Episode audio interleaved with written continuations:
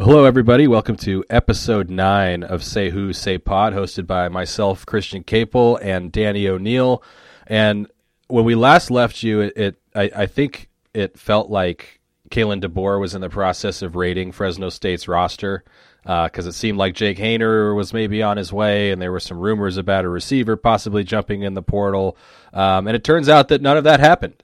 Jake Haener is is staying at Fresno State. Uh, turned out there were some eligibility issues there uh, in terms of securing a waiver, and, and, they hired Jeff Tedford, so he's staying put. Um, but Washington has since received a commitment from an experienced quarterback who also has a history with Kalen DeBoer.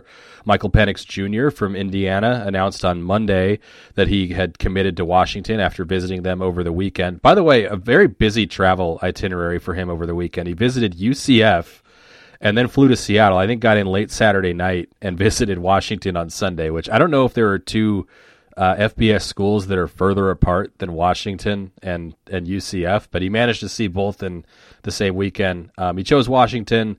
He's he's got he's an interesting guy. Um, career has been derailed by injuries. He hasn't finished a full college season, but when he's been healthy, I think he's been able to do some things that have kind of got him noticed. I'm, I'm curious, Danny, what your first impressions were of that. Well, I was pumped because I remember him. Uh, I remember him especially during 2019. He was a monster. Or no, 2020. 2020 was an absolute monster. Was that the game where he beat Ohio State or had them neck and neck with Ohio State? So that yeah, they they were down big and they had a comeback. They lost by seven to Ohio State, but he threw five touchdown passes against them, and he had the the the, the famed pylon play in overtime Correct. to beat Penn State. That's the game I'm thinking of. It was the pylon play against uh, against Penn State. He's awesome to watch play. He's an abs. I was I, I was pumped. One of the major reservations I had about Jake Haener was I was like, are we really going to go back in time and basically say the last three years was a complete and utter wash?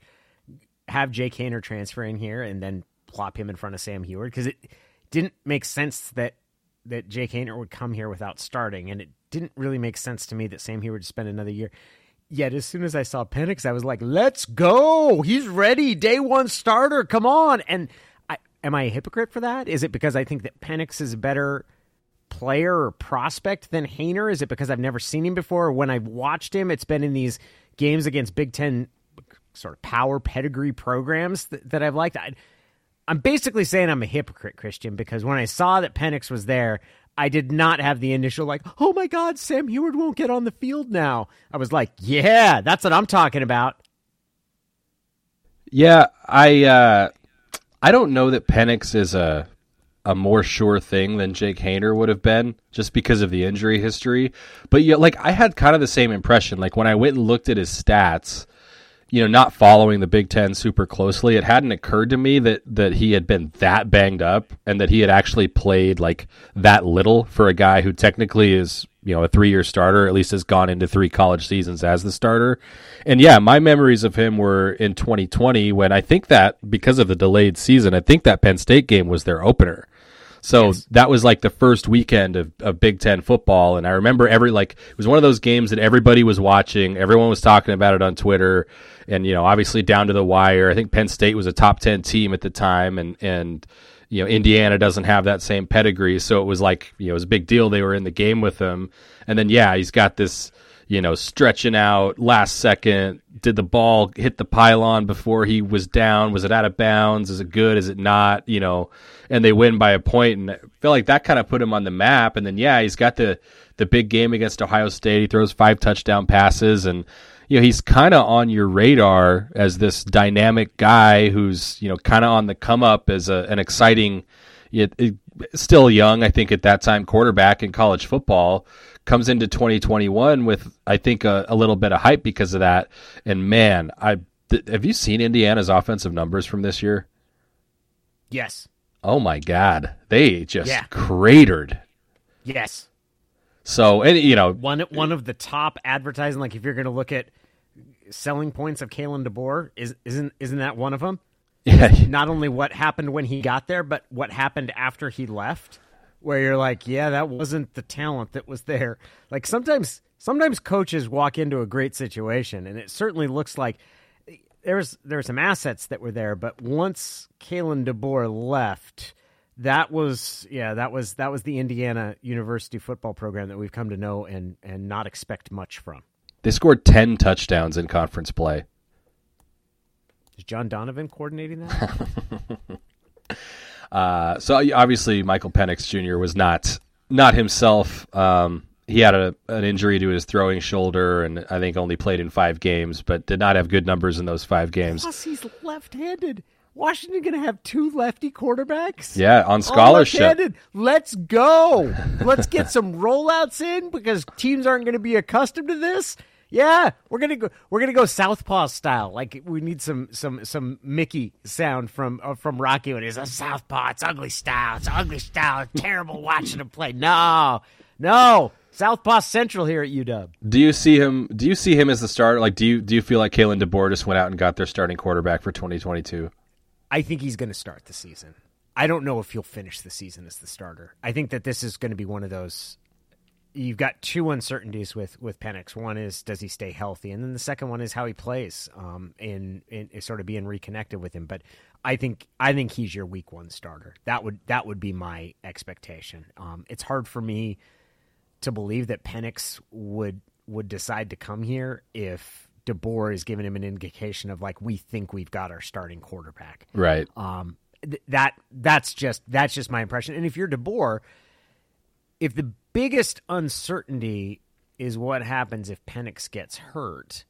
That's not a reason to not start him as your quarterback. Right? No, no, it's not. Right? Like, like the the the idea that oh he might get hurt because you're like, well, if he gets hurt, then I'm going to go with the the, the, the five star guy that everybody thinks should be ready, but is just going to be a freshman. I mean, he's he's only it's only going to be his second year on campus. I guess he enrolled in spring quarter. Um, back in, in, in 2021. But still, um, this is still pretty pretty early in his career.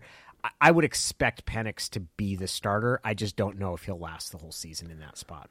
If nothing else, and I kind of had this thought with Jake Haener too, like first of all, how fortunate for Kalen DeBoer that the, the two quarterbacks he's he's worked with in recent years both were well it turned out Haener maybe wasn't quite as available in the end, but that they you know they were able to look into two guys who he's who he's worked directly with. Um, if nothing else, this gives them someone in that room who knows the offense or at least has familiarity within the offense. Maybe it's tweaked, maybe it's it's a little bit different than what Michael Penix Jr. was operating in, you know, three years ago, but it, he's got someone who can sort of help bring those other guys along a little bit, and you've you've sort of got that um, coach on the field type of, of dynamic going on where you know coaches talk about how just from a big picture like culture standpoint let's say you you need to have like leaders on the team like players carrying your message to, to get total buy-in. Like you've got to have guys in the locker room who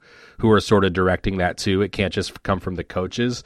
But but i think there's value in that from like a more simple like x's and o's standpoint too that like now you have a quarterback who's going to be in, in film with these guys and in meeting rooms with these guys and hanging out with these guys off the field and you know throwing in the off season and all that type of stuff who who knows what they're trying to get done knows what Kalen DeBoer's preferences are knows what he's like as a play caller even though it's it's going to be Ryan Grubb calling the plays um, and just sort of already has that understanding of like what's this offense about what does it feel like what does it look like and so um, you know he can he can help bring Sam Huard and, and, Dylan Morris along, and then you know also the receivers and like right everybody else on the offense. Right, you've got a quarterback, you've got the most important player on the field who already has an understanding of this thing. So, um, you know, I think they're they needed to get a third scholarship quarterback no matter what. You know, you can't you can't go into a season or even really into spring with only having two guys. So, um, if there's somebody available who you have a relationship with and who has started you know games at the Power Five level and has played well at times. Um,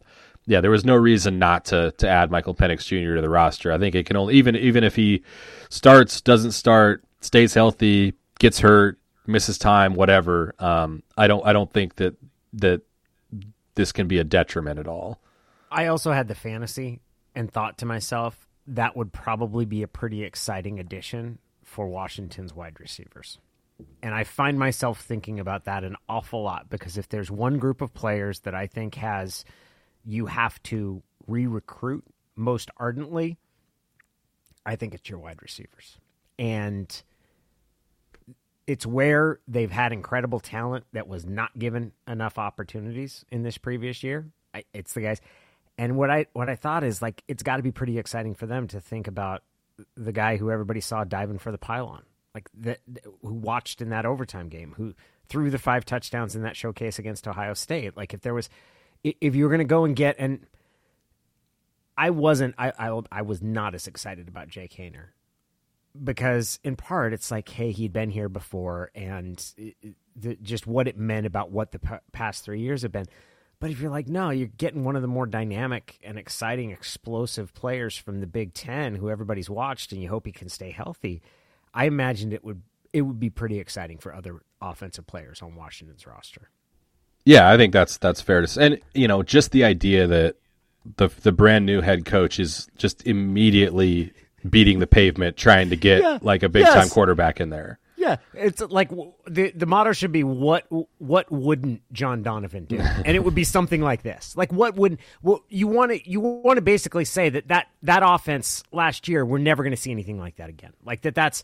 don't don't say like hey we think we need to change some things. We're tearing it down to the studs, and we're we're going to bring in something dramatically different. Which anybody who looks at Kalen DeBoer's track record and his history and what he's done, like he knows what he's doing on offense. He knows what he's going to put in place. But this just made it even even more clear. Like that offense is not going to look like what we saw a year ago. No, it's not. Um, which is unfortunate for for those who were recruited primarily to, to play H back. You know, I don't know what.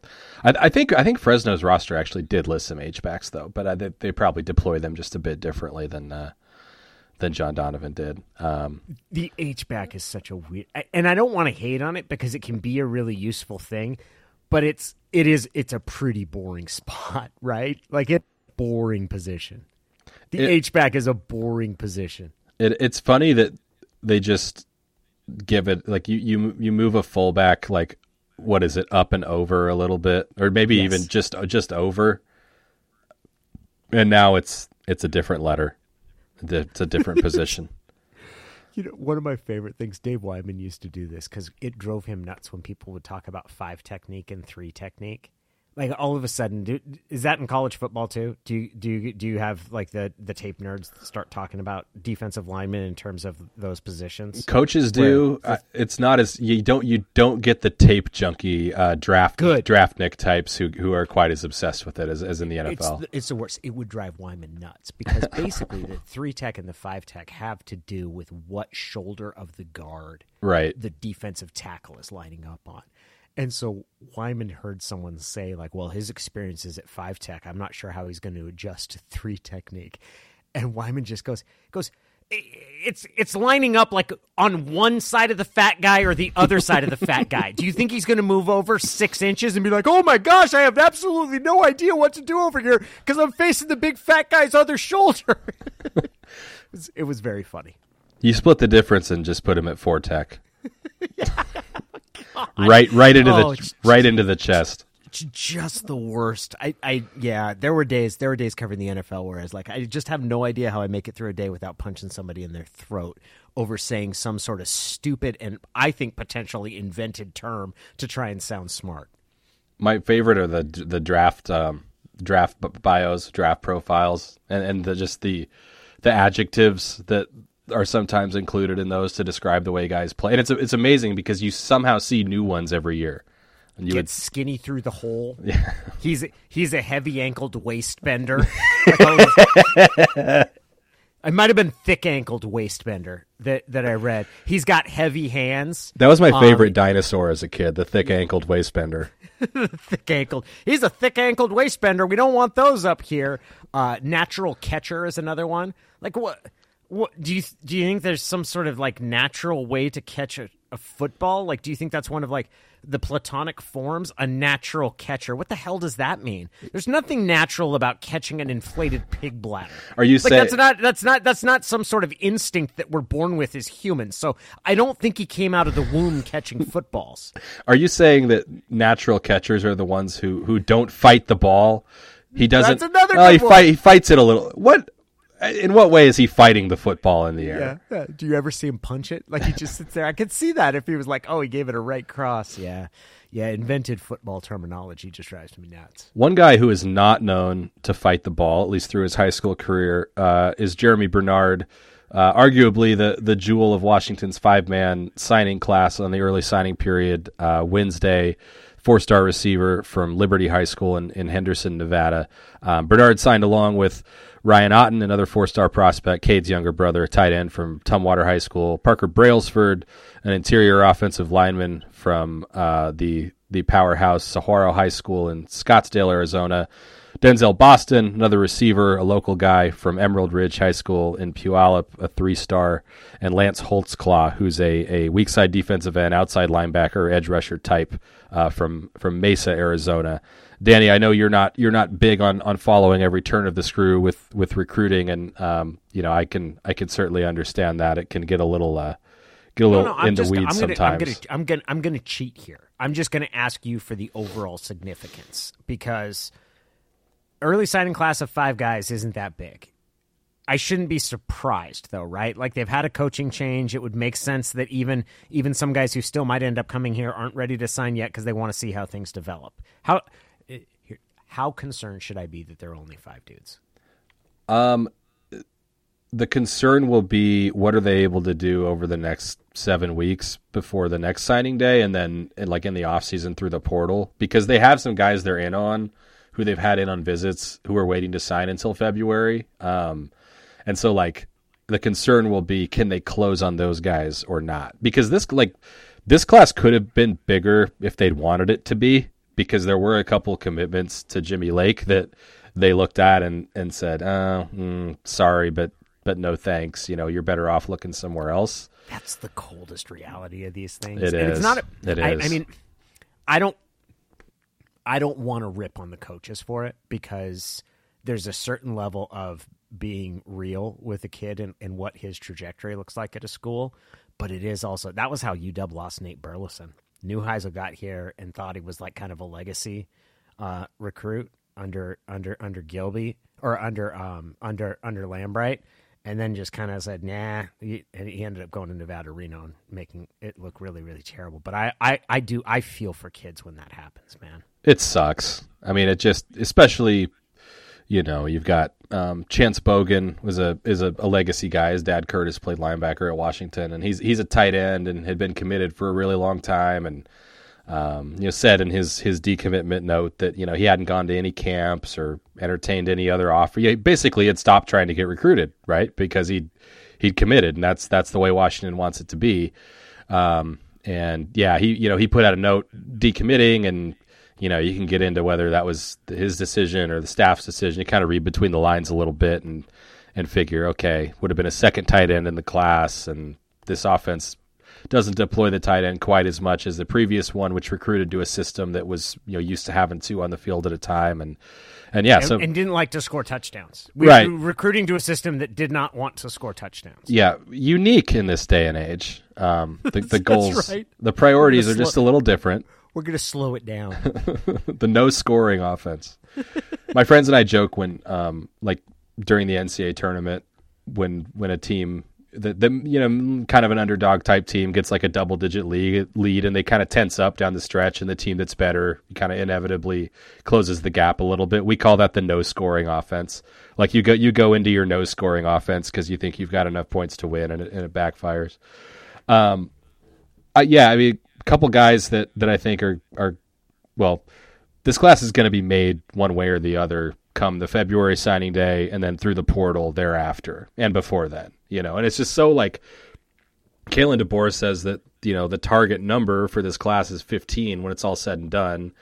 Hard to pin down because you don't know who's going to leave and there's going to be guys coming and going and all that sort of stuff. But like it was always going to be a small class because they didn't have that many seniors. Um, but you know, a 15 guy class nowadays, doesn't necessarily mean you go out and find 15 high schoolers. It might be 10 high schoolers and, and five transfers or nine and six or something like that. Um, you're just, you're all, it seems like you're already, already recruiting every single day, year round, both current high school prospects, high school juniors, high school sophomores. You're you're keeping track of multiple classes. But now the portal is such a thing, and guys are immediately eligible when they transfer now. You always got to have an eye on that. And, you know, in addition to Michael Penix Jr., they got a commitment from a, a cornerback from UC Davis who was all big sky this year, who's going to be a six year guy. And you got to figure he probably thinks he's stepping right into a starting job. Name's Jordan Perryman. Um, had a pretty good year this year for a team that made the playoffs. So, you know, th- those kind of guys are always going to are always going to kind of round out your class and you know you can't just look at the high school rankings anymore. And and you know I saw even 247 sports said they're basically rolling out a new ranking system that's going to factor in you know transfers and those guys are going to get rankings. And so um, oh that's awesome. Even Boy, that's I yeah. we, we definitely more rank rankings. Like if we can get Yes. more rankings especially of guys that haven't played as much like if we could do that that'd be phenomenal.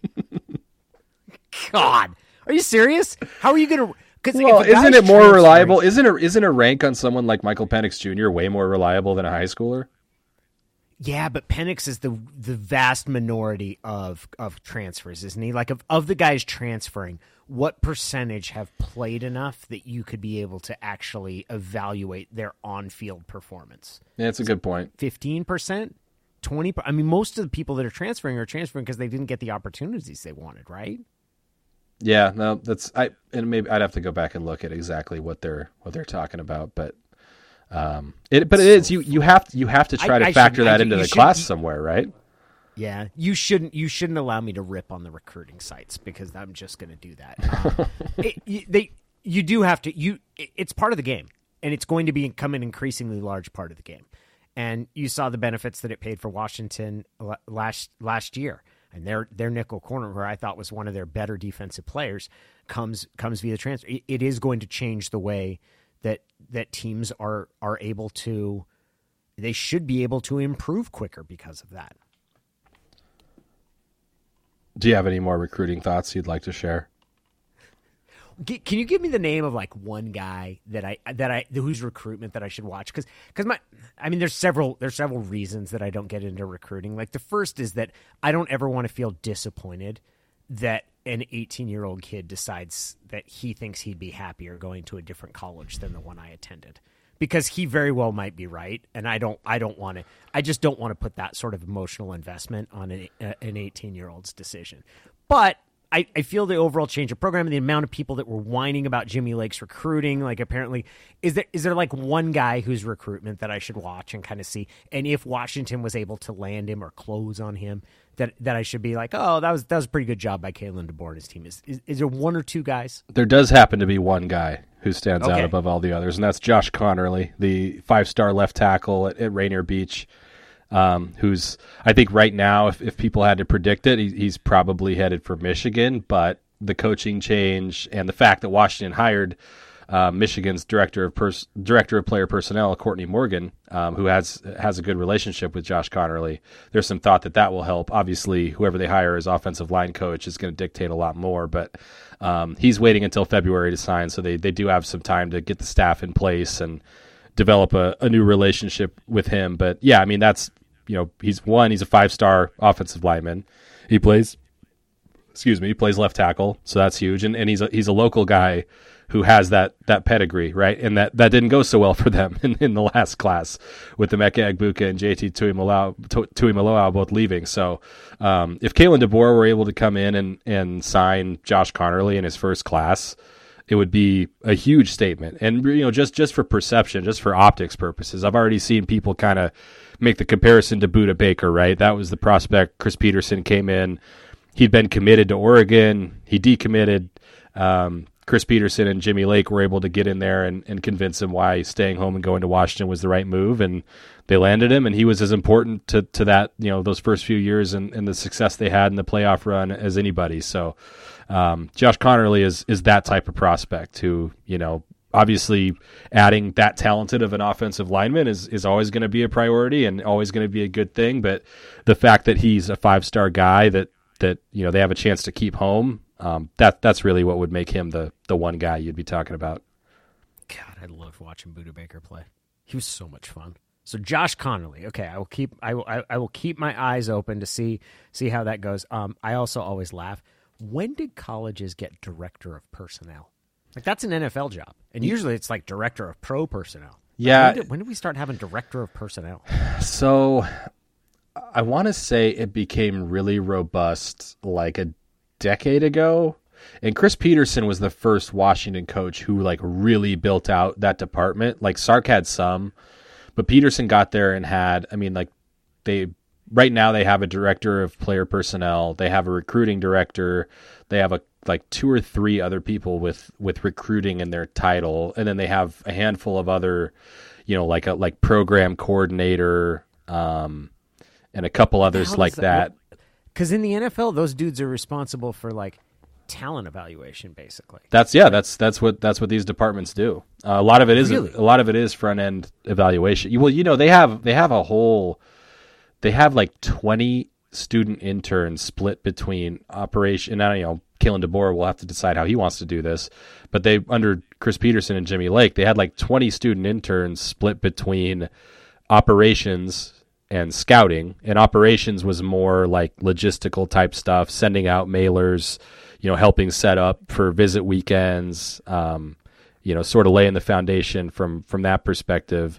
And then they they had scouting interns who who cut tape you know? Who like jimmy lake would say hey i i want to see every play that julius irvin and kyler gordon were involved in this weekend because those are our top two targets and they'd cut it up and boom, he'd have a file on Hudl of here, here's every single play these guys did. And and sometimes so I, I did a story um, last year. It was a student recruiting intern who first saw Zion Tupuola Feetai and brought him to the attention of the coaches. He was cutting tape watching another prospect from Hawaii, and this big lanky dude for Pearl City just kept making plays and was clearly like athletically superior to everybody on the field. And the kid was like, "Whoa!" Like you should take a look at this guy. So they they watched more and did their research, and you know the rest is kind of history. So that's there. That, that's have- an aspect is- of it too. Is that guy still part of the personnel department? He's- he sounds like somebody we should keep. He's not. Uh, his name. His name. Oh! He, his name is Benny Feinsilber, and he's uh, I believe he's a recruiter at Amazon, if I remember Oh, correctly. I. This is this is a terrible waste of manpower. Shout out Where to the- shout out to Benny. Where where are the priorities if if Amazon can pay more for talent acquisition than the University of Washington? Well, I remember I remember the days when, when there was there was some serious there was some serious horsepower put behind talent acquisition. money's not everything. It's a you know it's it's that that life is a grind. You know, so It is. It's a terrible job. I could be Uh, I could be I could be misremembering him being at because I I talked to a few player or uh, a few former interns for that story and one of them was at Amazon but I I think they were all generally kind of like either big tech companies or tech startups or or whatever and some of you know some of them went into went into the the the scouting and operations world too so kind of a an interesting little uh little uh, I'm tangent get there on but LinkedIn and I'm going to find Benny and I'm going to tell him that his alma mater needs him. you do that if if yeah, enough pe- if enough people do that maybe you could bring him back in the fold Yeah, seriously. Like if he found if he found ZTF, there's other people that are out there that we need to we need to be looking at.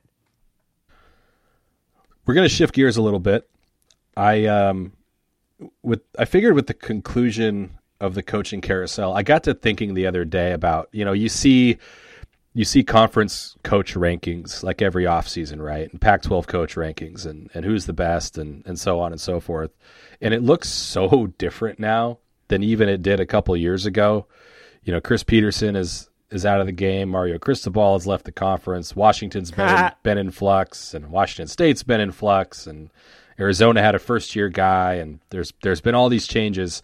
Uh, we had the idea let's let's do a Pac-12 coach draft. So what we're gonna do, and the premise here is, if you had to pick from the 12 Pac-12 coaches who you would want to take over a league average roster, so not not not elite, but not bad either. Your talent is league average. Your resources are league average. Is you're just kind of middle of the pack, third or fourth in, in your division, um, and, and you're picking. Who do you think the most who do you think the most average roster is? I was I was thinking, is is it Cal? Cal might be, but you have Yeah, the one thing that always makes me and I guess it's just like a tiebreaker sort of thing. I'm like Cal's got good talent, but they've got that institutional legacy of not following orders. Like I just think in general like people at Berkeley aren't inclined to football success cuz they're a little bit too free thinking. Like we need a little bit more like military. Mili- but but Cal would be a pretty good one. Is it UCLA? UCLA is probably right there too. Yeah, but they won eight games this year, and they still kind of have true. the remnants of some pretty good recruiting classes. I'm thinking like this. Cal probably year in and year out. Cal Cal is probably the answer because they're they're very seldom god awful terrible, and and they're yeah that's probably the most consistently average program. and at this hypothetical school, you would have at least marginally better administrative support than you do at Cal. Like, don't Yeah, don't, okay, that's good, Don't yeah. think Cal from like a total program perspective. Like, Right. think think the type of roster Cal usually has, but at a school that like mostly generally cares about winning winning football Yeah. games. Yeah. So we're gonna we're gonna pick a coach to take over that program and. The, with the goal of winning a conference championship in a five year window, that's the that's the criteria here. So I will I will turn it over to you to have the first pick. I feel like there's a clear top two here. I'm I'm curious to hear who you go with number one. My number one is is Kyle Whittingham, and he has the benefit of also being the toughest. So if it came down to it, like, and there was there was just a general breakdown in law and order across society, and we went to If the Oklahoma drill decided that yeah, yeah, you you would have an advantage in that. Like if if the zombie apocalypse comes, like you've you've got the advantage of having the toughest coach as well. But Kyle Whittingham, you give me league average talent, and and I think I think Kyle Whittingham. I think he's winning you eight games at a minimum, and I think over those five years he'll put together a team. He he doesn't need an elite quarterback to win it to win a conference title. Are you are you concerned at all about the not to say that they haven't recruited well or that he's he's a bad recruiter, but do you think he he recruits at a high enough level to to get to that to get to that point with a league average roster? Yes, because I think I think Utah is the toughest destination, the toughest non-Pullman destination to recruit to in the conference. I, I think I think Utah is difficult to get the just the the talent base that you're drawing from, um, the the fact I think it's harder to get kids from California there than it is to somewhere like Boulder. Um, I I I think you put Kyle Whittingham in a different spot. I, I think he still gets that that toughness, and he get he gets a little more he gets a little more athleticism on his program. I heard uh, my editor Mitch Light and, and our recruiting writer Ari Wasserman do a, a recruiting podcast, and I heard them say that Utah, among Power Five schools, is actually the most remote Power Five school in terms of distance between it and the closest Power Five school, which I would not have guessed. Is that an advantage? But there's no people in that part of the country, right? Because normally you would say that's a great advantage because you're like the one, the, the the the the only show in town. But there's no towns. Like it's so it it's so like there's just a barren. Yeah, there's not many people out there. You are in a, I mean, you're in a metro area, and like Salt Lake City, you know, the Huskies, Ish. sort of, yeah. The, yeah. the Huskies have pulled a you know good good handful of guys from from the Salt Lake area, and uh, yeah, Utah I think is um has got yeah, obviously they they recruit in state, but yeah, I was there. I think they're like 500 some miles from from Boulder, and that's the closest Power Five school. Because I think you, Feels- you you throw out that you throw out that question, and I feel like a lot of people immediately go to to Wazoo, um, but Wazoo is much closer to Seattle than than Utah is to the closest Power Five city, which I, I had not occurred to me. Yeah, yeah. I, I, I think that's I think that's a tough I think that's a tough spot to recruit to. I think I think Whittingham does a great job. So he's my he's my first pick. If if you had had the first pick, would you go Whittingham or or did you did you are you going to get your first pick now because I didn't take the guy you wanted? So it's close and like certainly defensible. I think either of these guys would be would be a fine first pick, but I, I actually would have I would have gone with Lincoln Riley. Um, And really, the recruiting is is um, kind of puts it over, over the top for me. And I know you could make the argument that he's only ever recruited to schools that you know you could throw any head coach into and they'd recruit well. Oklahoma recruits itself. USC recruits itself. I don't know how true that is about Oklahoma, at least at the level that he recruited at. Like he did expand their footprint west and, and was into California and um, you know got some guys who maybe traditionally wouldn't be wouldn't be coming to Norman. And then, you know, I think the fact that he takes the USC job and immediately flips a couple of those really big time guys who were all in on him at Oklahoma and you know obviously um, Lincoln Riley himself was a big enough selling point that, that now they're they're going to follow him to USC. I think that says something. He's you know obviously offensive background has done great things with multiple you know different quarterbacks. He's coached a couple different Heisman winners, and you know there's a chicken or the egg debate there too. I understand, but um, I think his his offensive background fits the Pac-12 really well, and you know I just think not only would he do well offensively with a league average roster, I just think he would elevate the talent of a league average roster and a league average program so quickly just through his personality and his his name recognition and his brand that um, he, he'd be the guy that I would take. Probably it is a, it's it's a slight edge. It's not a huge gap between him and, and Kyle Whittingham, but I would I probably would have taken Lincoln number one overall. The the part about him, and he's clear. He's I, I, agree with you. I think there are two choice, like, top two choices here, and these are the two guys.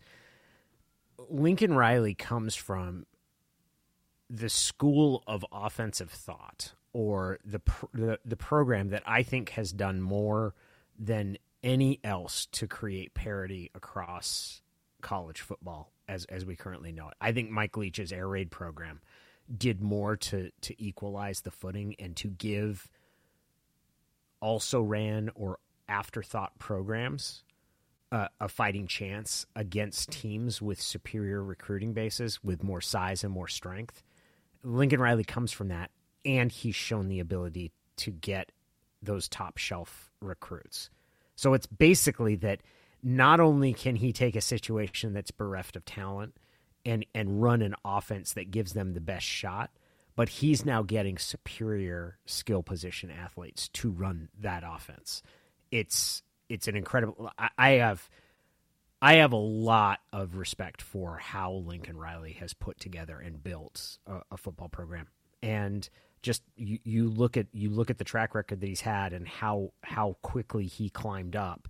Uh, once he left Texas Tech, then going to East Carolina, the quarterbacks that he's had, the guys who have had success with him, the the number of different it's it's really remarkable to have two different Heisman Trophy winners in back to back years that transferred to your program is yeah it, it's I, I I can't I can't disagree. I think of all of the different people that USC could have hired, he's about my least favorite one because I think he's going to win. I, I think he's going to win a ton at USC.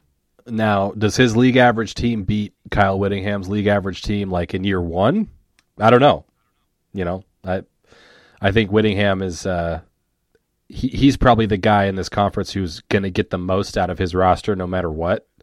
Um, but I think if you just project it out, you know, even just a few years, um, Lincoln Riley would, would be the one I'd trust most to have his team playing at a a conference championship type level uh, year in and year out. I think there's a, I think there's a drop off here between those top two. Um, maybe we'll feel differently a few years from now. I don't know, but I, man, I think I think like three through eight here, maybe three through nine is like it really becomes a matter of personal preference. I'm curious to hear who you would go with next. Number three, number three, I'm going to go with Justin Wilcox. Okay. I think you put him on a league average team where he doesn't have to fight his city's health department over COVID restrictions. I think if you put him, I, I think number three, I'm going to go with Justin Wilcox just because you know he's going to put a defense out there that's that that's capable of competing. My number three pick is is Justin Wilcox. It's interesting that the reputation with, and it's a well earned reputation that he hasn't figured out the offensive side of the ball man, I thought I thought Beau Baldwin was just such a genius offensive coordinator hire for them. I thought, I thought so too. I thought he was going to kill it there. There's no reason to think that he wouldn't. Yeah, but it hasn't happened, and I think that that's that's probably more than anything because I don't think Justin has all that much to do with what they run on offense. And then Bill Mus- they, Bill Musgrave was kind of the one. Like Beau Baldwin was like, "Oh, God, wow, what a what a get, amazing," and it didn't work out, and he left, and and then the hire of Bill Musgrave was kind of like, well, I don't, I don't know if that's going to work. Yeah, it's. I, it's been I, I have a lot of I, I think I think Justin Wilcox does an awfully good job and I'm not I'm glad that UW hired Kalen DeBoer over him but if you gave me my pick with that with that even sort of even amount of talent like conference average talent and when I, I think Justin Wilcox is the guy I'm going with. So with the fourth pick,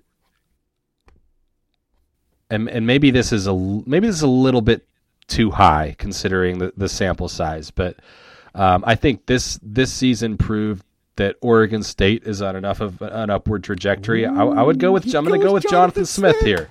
No kidding, really. You know what part is awfully high. You know what part of it is? They they had this really good Oregon State type of season. Little guy. Oh, they're they. Mm-hmm. What are they? Seven and five. Uh, you know they were they were in contention for the the Pac-12 North championship and and they're going to a bowl game and like Jonathan Smith gets an extension and feel good and oh isn't it great that they're on the come up and he fired their defensive coordinator during the season because yeah. they weren't good enough. Yeah. And and to me that was like okay like Jonathan Smith is this just eminently normal human being by the way. Like very pr- pretty even keel, you know, calm, maybe on the quiet side, just from a public persona type. Nice guy, but man, he wants to win, and the standard the standard for him in Oregon State, at least from his perspective, is not just going to be, oh my God, scratch and claw six games, and if if we win six games, we're we're going to have a parade through downtown Corvallis. Like he, you know, uh, he played for them at a time when you know they they were a, a last second field goal at Washington away from competing for a national championship.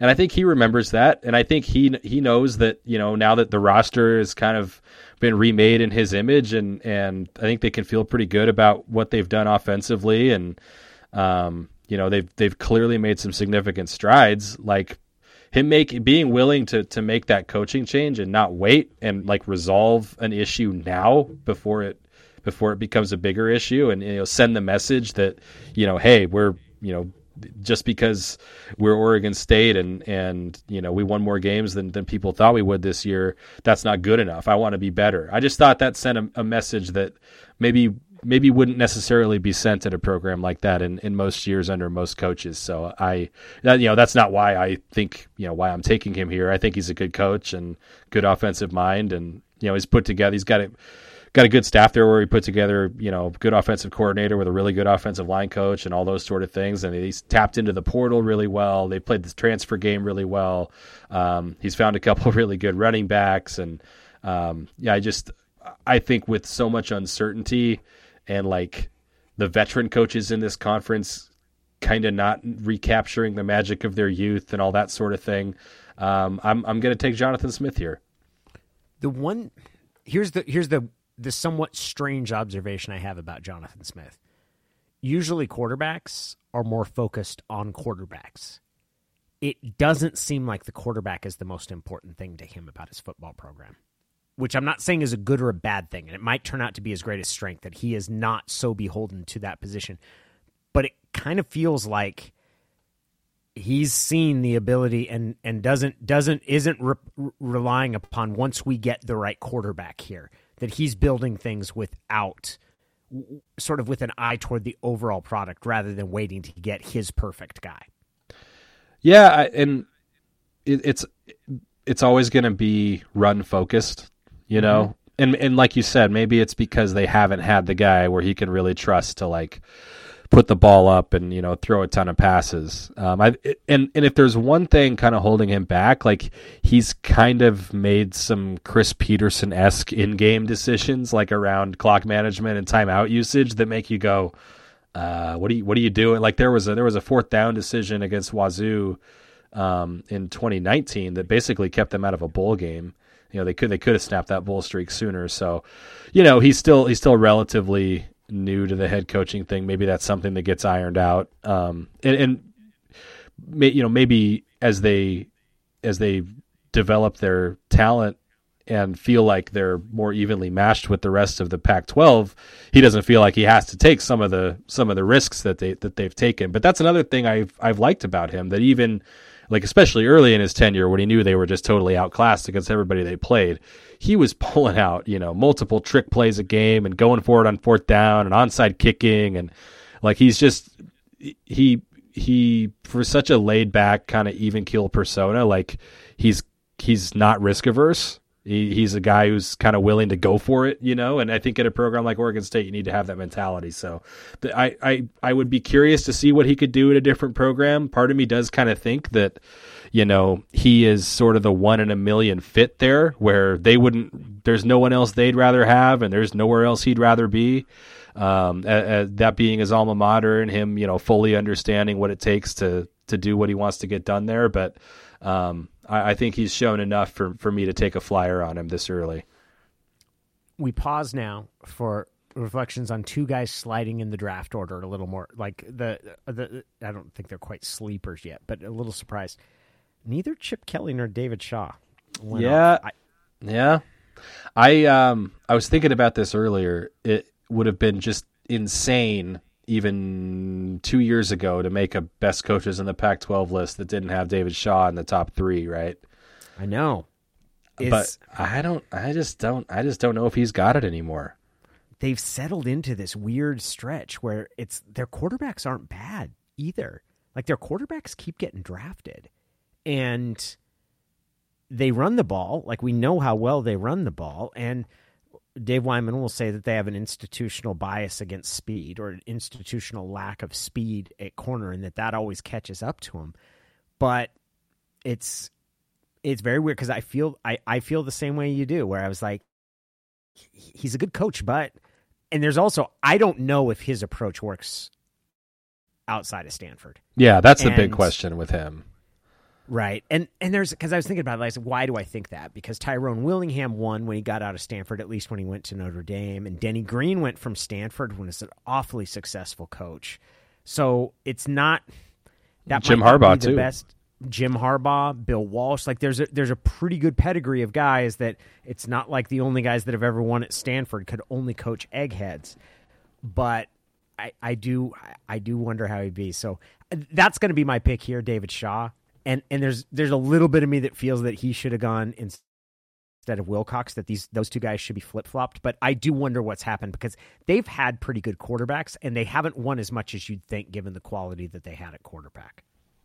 Yeah, and you, don't think of them as this like smash mouth behemoth anymore. You know, it used to be that you really, you know, really did not want to play them because they were going to line up and run power and run power and run power and dare you to stop it. And even if you knew it was coming, a lot of times you couldn't. And you knew that they were going to have a couple of NFL offensive linemen, and they always seem to have these like seven foot four tight ends that just had a limitless supply on the bench. They'd roll through there and they could throw jump balls and, and out jump people. And, you know, they were the they were the Oregon killers for a while there. They were they were the the program that prevented Chip Kelly from just absolutely owning the Pac-12 North, and they've they've slipped from that. You know, um, it seems like they've kind of lost their offensive identity, and maybe some of that's talent based, but just, you don't really know what they are anymore. They're not. They don't have that same you know, they, they used to roll these linebackers through too, who who were just badasses and, and not guys you wanted to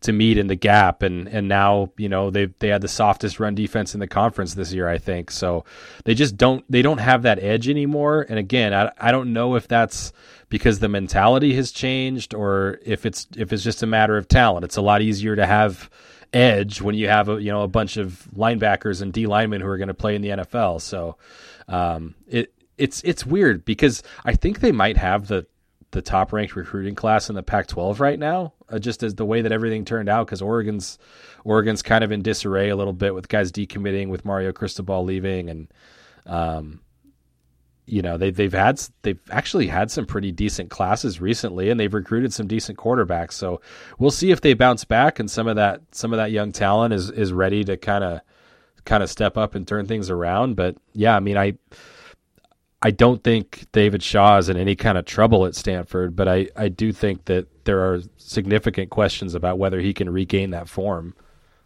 All right. Shaw goes off the board at five. Who are you taking at six? It's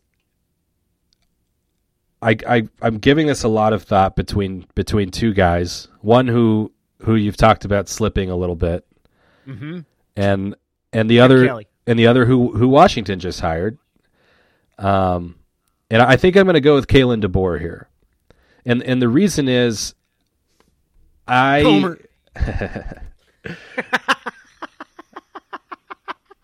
he hasn't even coached a game at the Pac-12 yet. You're going to put him at number six. The reason is I I don't trust Chip Kelly to put the energy into recruiting that needs to be put into it. Is that what's going on down there? Because it's really, I mean, Chip Kelly, we watched it here. Chip Kelly was a monster at Oregon. Like that, that offense that they put together and the way they played, and, and he's made an awful lot of money since then. First at Philadelphia and then and then at San Francisco. And there it makes no sense how meh that UCLA team is. Like I I, I that that for the life of me it baffles me that he hasn't been better because I know what kind of coach he is. Is it that he's just not working on recruits? Well, I think they got better this year. they're eight and four. Um, it, it still didn't kind of seem to have Yeah, the type of season people hoped for. Yeah, it's not. It's not. Man, that because it's the way that they won, and it, that offense at Oregon was electric. What was it, dude? Maybe maybe he lost his hookup with Willie Lyles. Was that the guy's name? Yeah, It was like sending him recruiting reports on dead kids. yeah, yeah. that was Willie. and yeah. also happened to be the reason that like a bunch of kids from Texas suddenly popped up at Eugene. May, may, maybe maybe I'm taking, but they have not been because you're right. They were a pretty good team, but they're not they're not good the way I thought. I thought that team was going to score 70 points. Like at the, you know, as Chip Kelly at UCLA. Like are you kidding me? And it, it's it's just it's been it's been way more boring than I thought it was going to be. I think part of it is he completely changed college football with his offense. Yeah, And and when you change college football, everyone else is going to adapt, right? They're going to adjust. They're going to catch up eventually. And it's been enough, you know, t- enough time has passed that it's not it's no longer considered innovative. I still saw them do things offensively that were creative and they found ways to move the ball um, on the ground. You know, they they were a really good running team. Uh, Dorian Thompson Robinson came along. Probably probably still was never quite the passer that that you hoped a, a, a guy like that would be, but um I, I just I, I'm going to put such an emphasis on on recruiting in this exercise Yeah. that's that it, it almost makes Kelly a, a non-candidate for me. Just uh, you don't you don't see there just doesn't seem to be any energy or any buzz around their recruiting. And you're you're in the you're in Los Angeles and you're an eight and four team at a time when USC is just down and has been doing Yeah. you know had been doing this dance with Clay Helton for three years and they never really took advantage of it. yeah, you're right. It's, it's a very good point. What sells you on Ka- Kalen DeBoer? I think the energy's there. Um, I think the the leadership and the structure and the vision is there.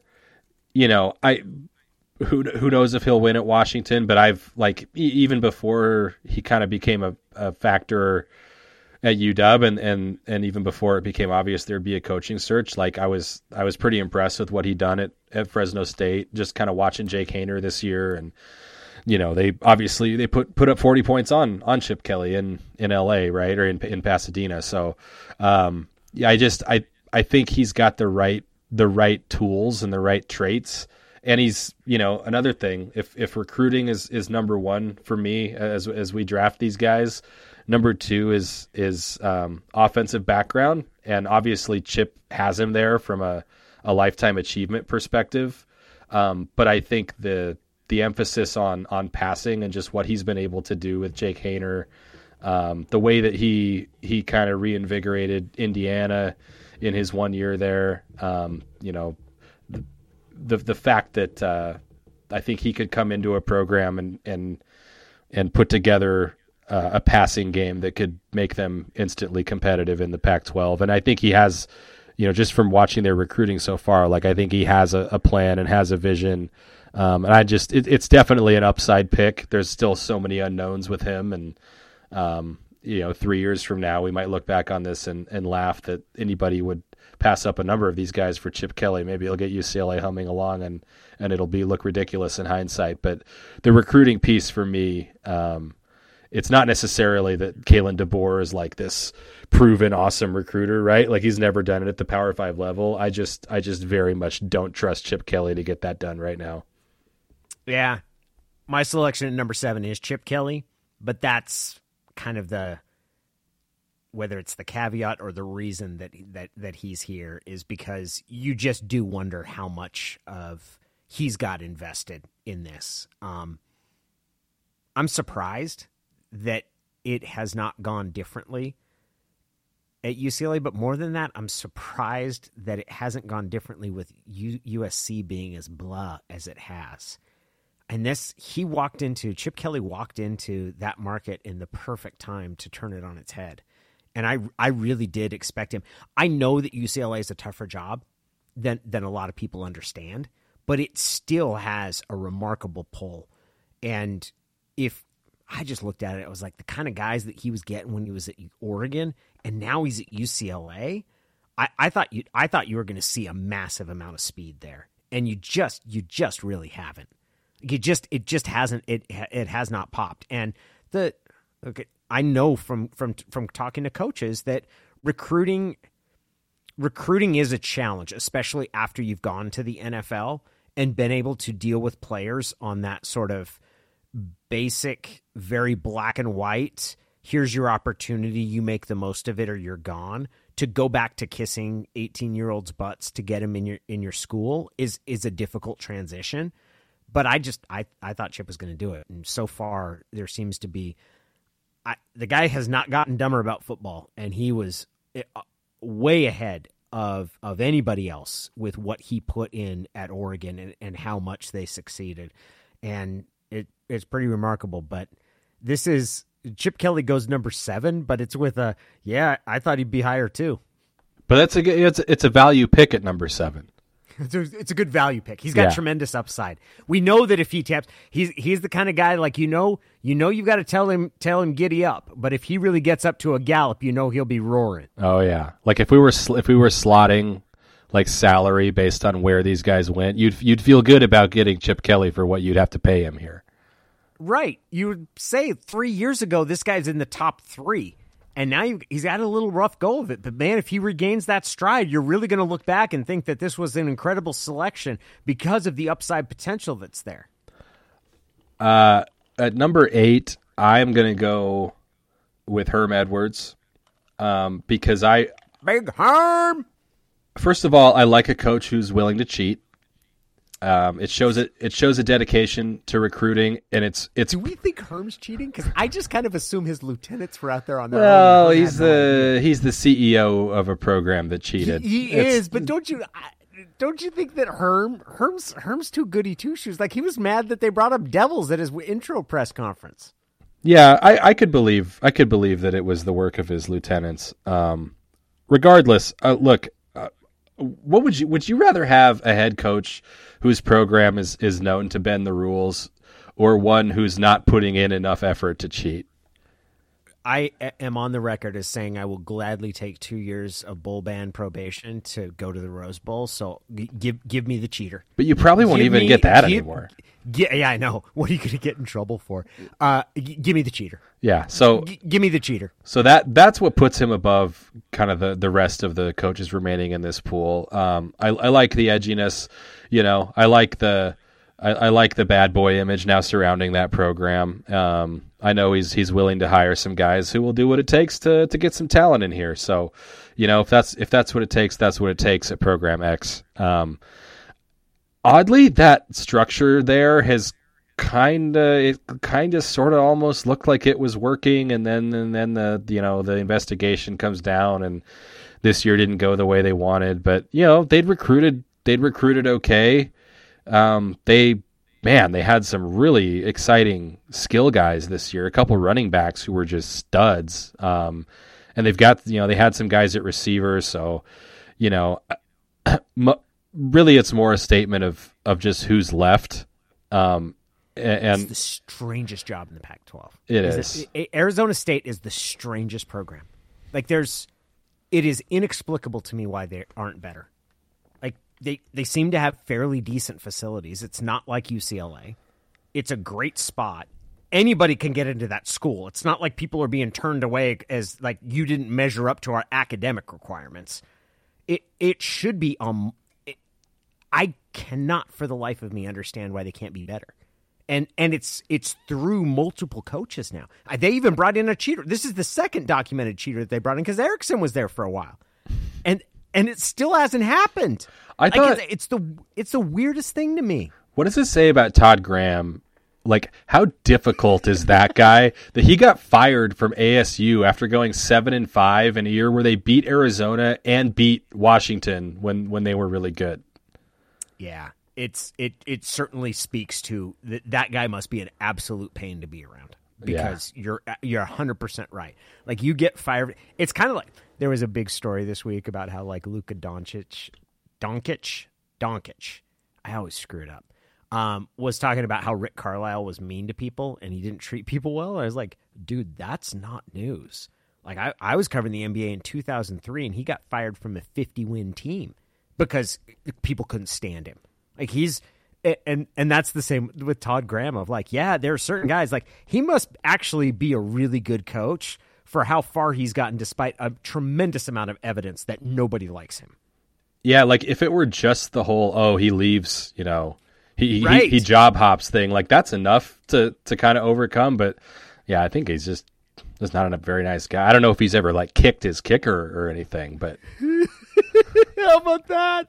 How about that? hey, That's d- a hey, that's a dipshit. hilarious. That's a hilarious way to lose a job. that is, and I like on the one hand, I want to like be. I think it's wrong when coaches hit players. Like I, I don't, I don't think you need to touch a player. I don't think they should do No. in college. But there's a little bit of it. It's like Urban couldn't even kick the kicker.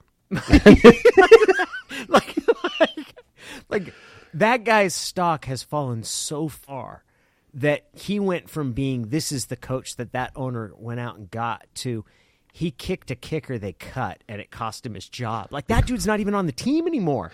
I couldn't Like, even tell you his the- what's his name. yeah, Josh Lambo, Josh which I know because he's been in the league before. But I was like, he got fired for kicking a kicker who's not even on the team anymore. That's how little. That's how sick of Urban everybody there is in Jacksonville. I'm just imagining the owner like he kicked who?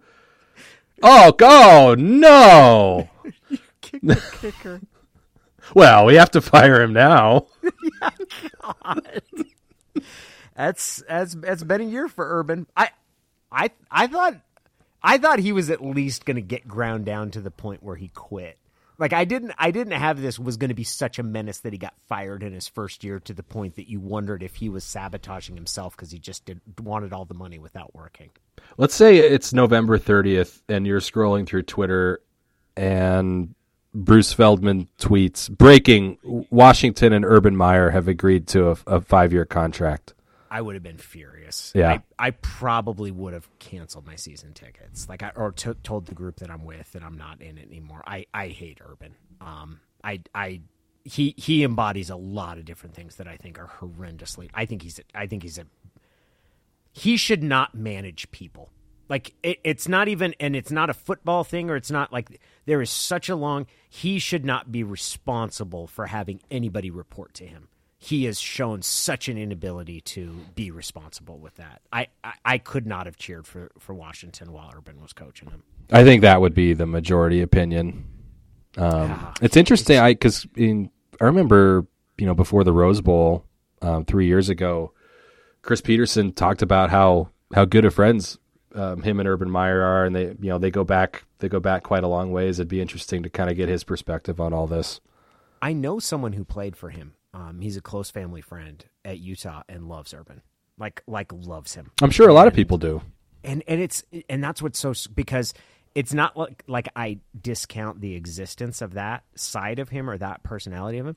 It's just that there's so much evidence over the past ten years that he is a really amoral leader. Like, and that's that's the best way I could describe it. Like, I, it, it's it's not about winning, and it's not even. I think he quits in a way that's pretty eh, despicable like where it gets hard and he just gives up which i think is is a really poor leadership trait but it's beyond that like it's just the the things he did with that assistant coach and what he knew and then how he tried to avoid that like i just i i, I it's impossible for me to know what happened there and and think that he is an acceptable leader in any organization that you feel good about Yeah, no, that's that's completely fair.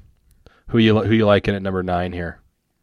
Well, let's say the guys that I'm not going to pick. Jedd Fisch. I I don't I don't think I'd take Jedd Fisch to win the KingCo. I don't, I don't think I'd trust Jedd to, to to coach a high school team to a conference title. So he's he's off the board. Karl Dorrell, the nicest thing I can say about him is I'd take him before I took Jedd Fisch. uh, start so I guess I'm down. Am I am I gonna take am I gonna take the Coug? Or and I can't take the duck. I don't know enough about the duck. Yeah, I'm going to take the Coug. Do is it's Dickert, right? Yeah. Dickert's Dickert's Dickert's the head coach. He's going to keep the job. That's who I would take here. Yeah, I think I think Dickert's the guy. It's pretty remarkable what they were able to do. Um, I almost And- wish I'd taken him over Herm Edwards now in hindsight. ah, it's hard to know how Dickert's going to do for a whole year. What I'll say is this: that I think that that team, the way they played, not only up to Rolovich being fired, but after he got fired, because when they let go of Rolovich, there was part of me that really felt bad for the players in this regard. Is that it seemed like they'd really pulled together. They were playing really well. Yeah. Yeah. And and so I thought I was like I was like maybe maybe they really believe in their coach. And look, I, I think Rolovich should have been fired. I think he should have been fired before the season started. Like I think the whole thing was ridiculous. But the kids seemed to play for him. And so I thought like when he got fired, I was like, oh, their season might be ruined now. And it wasn't. And I just I think that's pretty remarkable. I I'm not sure if that's entirely a reflection on Dickert or if it's about the kids on that team that they they had strong enough leadership in that locker room to be able to not just play hard for Rolovich even as he was in this fight, but to keep playing hard after Rolovich got fired. Which if everybody had been like win one for Rolo, there would have been a letdown after that. And I thought I, I was really impressed with them, and Dickert's part of that. So I I the Cougs the Cougs should feel really really proud of, of how that team played this year. Yeah, I mean they were one result on the final weekend away from playing Utah in the Pac-12 championship game. You know, Yeah. if Oregon State beats Oregon. So I, I talked to I talked to Jake Dickert um, for our state of the program story on Washington State before the 2020 season. Um, so like before you know Rolovich and his staff had, had coached a game there, and I, I was really impressed. I mean, he's just he's clearly really smart. He's a football guy. Um, he had done really well as defensive coordinator at Wyoming and had been he he had his his idea of what it meant to be successful defensively was so like practical and not hung up on yards per play or yards per rush or this many yards per game but you know hey we're going to be really really tough in the red zone. We're not going to give up touchdowns in the red zone. We're not going to give up explosive plays. You know when teams score against us we want to have forced them to run this many plays and and you know it really kind of reminded me a little of, of Pete Kwiatkowski and Jimmy Lake's philosophy where you keep everything in front of you. If if a team's going to beat you you're going to make them earn it t- type of thing. And I just I really I appreciated his perspective toward toward defense. He already had a very clear specific idea of you know what he wanted body type wise at each position. You know they immediately came in and you know, all due respect to Alex Grinch because I think the the speed D thing worked for him, but you know they looked at the kind of small, fast defensive tackles and said, "Eh, no, like we're going to recruit differently. We got to be a lot bigger for what we want to do." And so, you know, we'll, I, I think he made a good offensive coordinator hire. Eric Morris was the head coach at Incarnate Word, comes from the Mike Leach coaching tree, played receiver for Mike Leach at Texas Tech, and and you know is is steeped in the air raid. So we'll see what kind of offense. Um, he brings. But I, I do think Jake Dickert, in terms of a you know a young guy who who has only been a coordinator and has no head coaching experience, I, I think he's got what you're looking for at least. Yeah. I'll be excited to see how that that progresses there because there there's a lot of if you're the Cougs, you feel you feel really good about how you came out of what was just an awful situation. Um like that's and the person the, the people it was worst for were the players. That that was really too bad.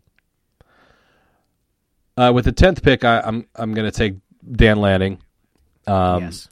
who really burst onto the scene of this Oregon coaching search, uh, kind of out of nowhere. Um, props to Chip Towers from the Atlanta Journal Constitution, by the way, for for having that story and sticking by it. He's even as um, Oregon administrators obviously scrambled to to try to say it wasn't true, and then 24 hours later, it it was. Why? Why? If you're in Oregon, why would you do that? Yeah, there must That's- there must have just been something not done, and then there was the report from Canzano that Justin Wilcox turned him down, and so I wonder, like, do you think that's true? I mean, I don't think he would just make it up. No, I don't think so either. But that that part didn't make sense to me. Yeah, it's it's a little it it is a little odd. It's a little hard to fathom. I, I mean, So, because because uh, things that can happen are a guy can withdraw from a job, right? Like if he finds out he's not going to get it, that'll happen. It happens less frequently because now you don't even really have that many publicly identified candidates, um, or that people know that you interviewed for a job. So there would be times, like I remember Tom O'Brien, um, a UW, he withdrew. Like he he withdrew as a candidate, and everybody was like, "Oh, that's." And I'm, I remember if that was when Sark got the job, might have been when Tyrone Willingham did. Um, but I when I saw that, I was really surprised if if Justin Wilcox would have turned turned the Oregon job down. That just doesn't make sense to me. yeah, maybe there's more to it. I mean, I tend to I tend to trust that that you know if John ran with it that it's that it's legit. Um, but it is rock solid gospel. God, that's weird. Why would Wilcox do that? It's an interest, especially because it seemed like he, it seemed like his people were were trying to get his name involved in a couple different searches, Washington's included. Yeah. So, uh, Not only that, but I mean, dude, it's hard to be the Berkeley football coach. Like, you- you- the, yeah, the department, the Department of Health got mad at him this. year. Like, he got into a fight with the Berkeley Department of Health, and in most normal, and it's not the first. It wasn't the first time. No, in most normal schools, like the school would step in and, and, and deal with the Department of Health. And down there, it's Berkeley. They're like, I don't know. You go talk to them. It's athletics. They do their own thing. It's pretty much they consider athletics to be something entirely separate from, from the University of Cal Berkeley. It's very bizarre. Do you think Oregon would have been interested in Kalen DeBoer? Huh. Because it seemed like they were skewing. I mean, other than the reported interest in Chip Kelly, it seemed like they were skewing defense a little bit. yeah. N- no, I. Here's my own theory on this. I think Oregon believes that it can recruit in SEC territory. right? that that's that's what I think. And so I think that they were I think they were leaning defense and I think they were leaning towards something. And I shouldn't say SEC. Well, it is SEC because Texas is now too. I, I think I think Oregon believes that it has that it has the capability that it can be I think we are going to see their program resemble more and more an SEC type program with the kind of speed and aggression they put on their defense. So I think they were leaning that way. The, they they would have been leaning that way the whole time. With that said, I do. Dan Lanning checks one of the boxes that I kind of outlined as ideal for Washington search, which is SEC recruiting experience and just Yep. like having having existed in a world where recruiting is life or death, and not oh, I thought you were going to say having existed in a world where you throw big fat sacks of cash around. well that Do too. we not talk? Do we not talk about that? no, that's what. Well, that's that's what life or death means in recruiting. you know, exactly how right. how quick how quickly can you get that bag together, and how voluminous is that bag? Yes, we're recruiting. We understand. We understand the ins and outs of recruiting and the corners that may be cut from time to time. Yes, and and you can do it so much more publicly now. Um, I didn't realize he was only 35 years old. Man, that's young. Yeah, he's young. He's young. That defense, it's, he's put together a monster defense down there. yes, Absolutely monster defense.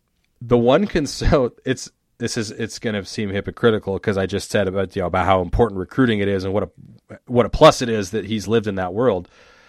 I wonder how good of a defensive coordinator he is because they have so much talent. totally so, true. which is unfair, right? Like, well, the whole point is to get the talent. How are you going to knock my coaching acumen? like, isn't isn't that the point? Like, yeah, dude, I got the talent, so I would look like a good coach. That's what you do. Um, I the, Wow. the fact the fact that he knows how that whole game works, I think, is a, a huge plus. And you know, he's an energetic guy, and obviously has has put together um, one of the great defenses of this era. Although Alabama took some shine off of it in the SEC title game.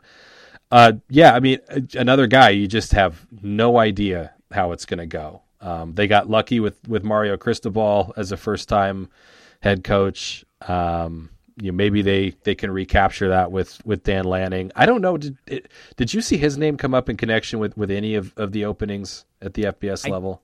I didn't. I I didn't, but that doesn't really mean much because I mean they're doing so well there. Yeah, it, it, it, he's pretty young, so that I don't see that as hey they reached for him. Um, that's certainly to go and to go and hire the guy that they did. I think that they they very clearly saw him as as as fitting a very specific profile of what they were looking for. He also has, I mean, he's stepping into a nice launching pad at a program with a really good recruits with a pretty yeah. high floor. So for this exercise, like taking over a league average program and building it up, uh, I would trust him a lot less than than some of the other guys we've we've talked about already. So here we go. We're we're we're down to the two guys you're you're you're most thrilled to to pick between here. Well, I'm taking 11. Karl Dorrell because I don't I don't want to take Jedd Fisch. Car- Karl Dorrell, by all in- intents, is one of the nicest guys that's out there. Incredibly nice dude. Um, I I have never seen any sliver of emotion come out uh, I, I, he has been an entirely underwhelming presence. That he is as boring at Boulder as he was at UCLA, and that's it, it is entirely. He seems to be an entirely nondescript coach. Like there's, I, I can't think of one extraordinary thing to tell you about him other than it's just excruciatingly boring, which is weird because he's I mean, coached under Neuheisel at, at, at, Boulder. Like, there's all these reasons that you could say. It's just so freaking boring. Just boring. But he's not Jedd Fisch. He uh he did shove that photographer.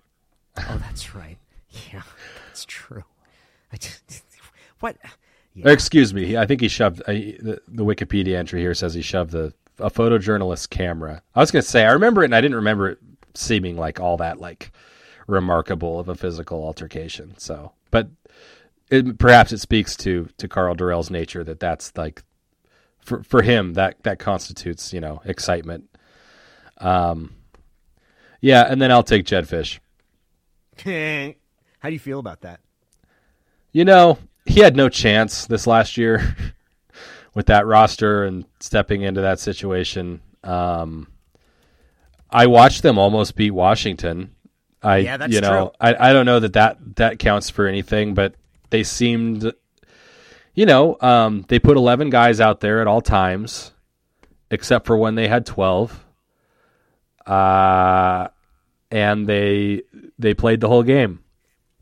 So they beat Cal uh, when Berkeley Public Health said that you know everybody was good, no one could no one could play. Like 40, it was like forty dudes that couldn't play, right? It was a lot, and Chase Garbers was out, and um, it was brutal. Just so weird. What was the score of that game? Um, Jedd was the assistant coach for the Seahawks uh, early in right. Pete Carroll's tenure, so I know him uh, a little bit. It was ten to three. They beat Cal. Yeah, and it is a tough situation there. But I always see that like when you take that job, are are you just like, well, worst comes to worst, I'm going to get a, a head coach paycheck, and that'll always be on my resume?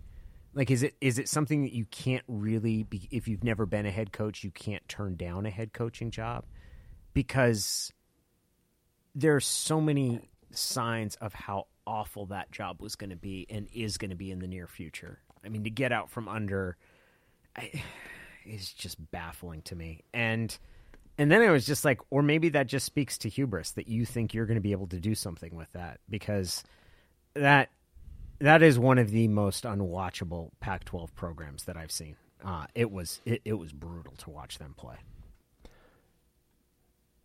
What did you think of him when he was with the Seahawks? I thought he was I thought he was a very very personable guy. Um, I thought that he was pretty concerned with how he was portrayed. Um, I thought I, I, I thought he was he was someone that sort of fixated on that. He was real good friends. Like he came there because he was tight with Jeremy Bates, who was let go after a year, and that was and Bates Bates, it was more his his his approach did not fit with Pete's positivity.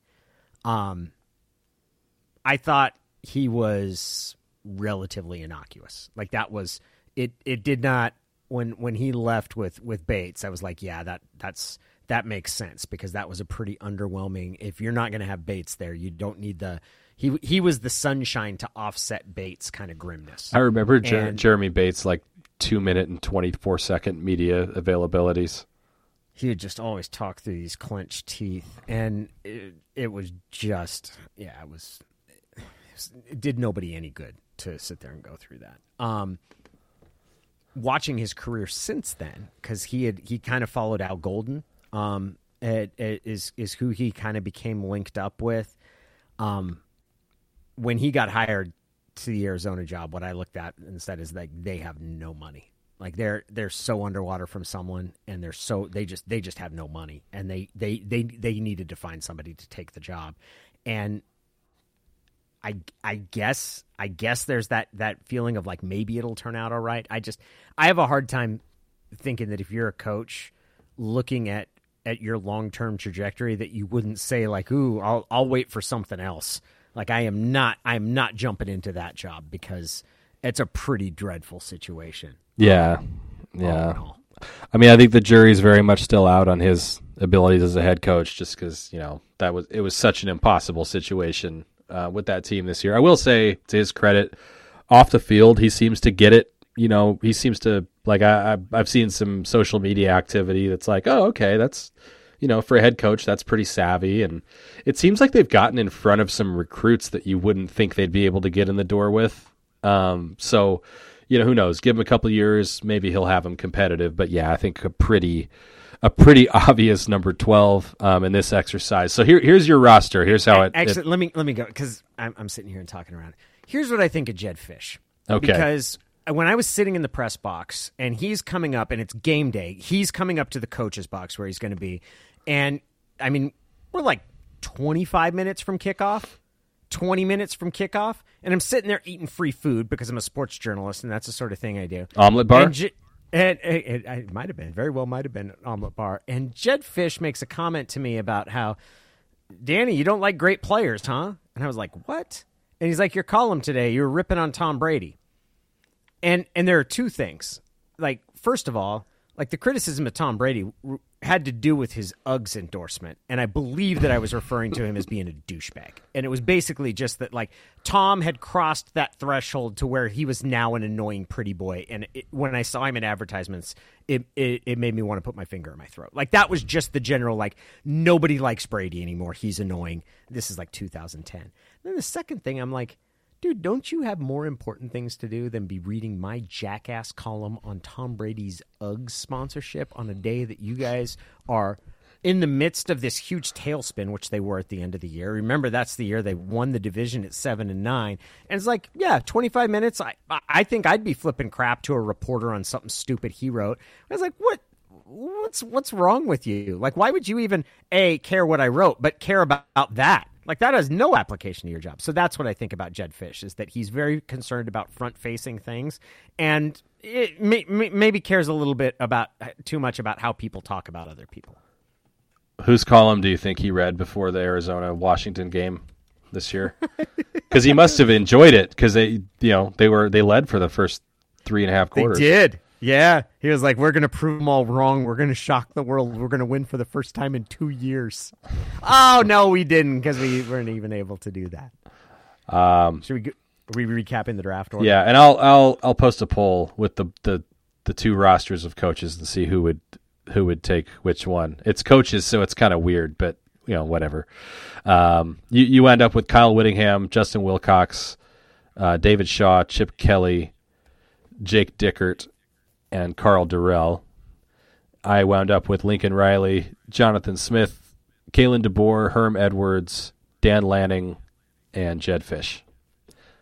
I'm I'm missing a cheater. I'll tell you that.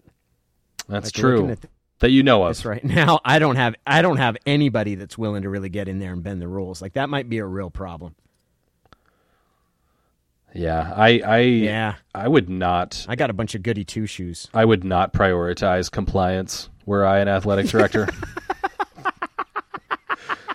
because like compliance with what you know, the NCAA.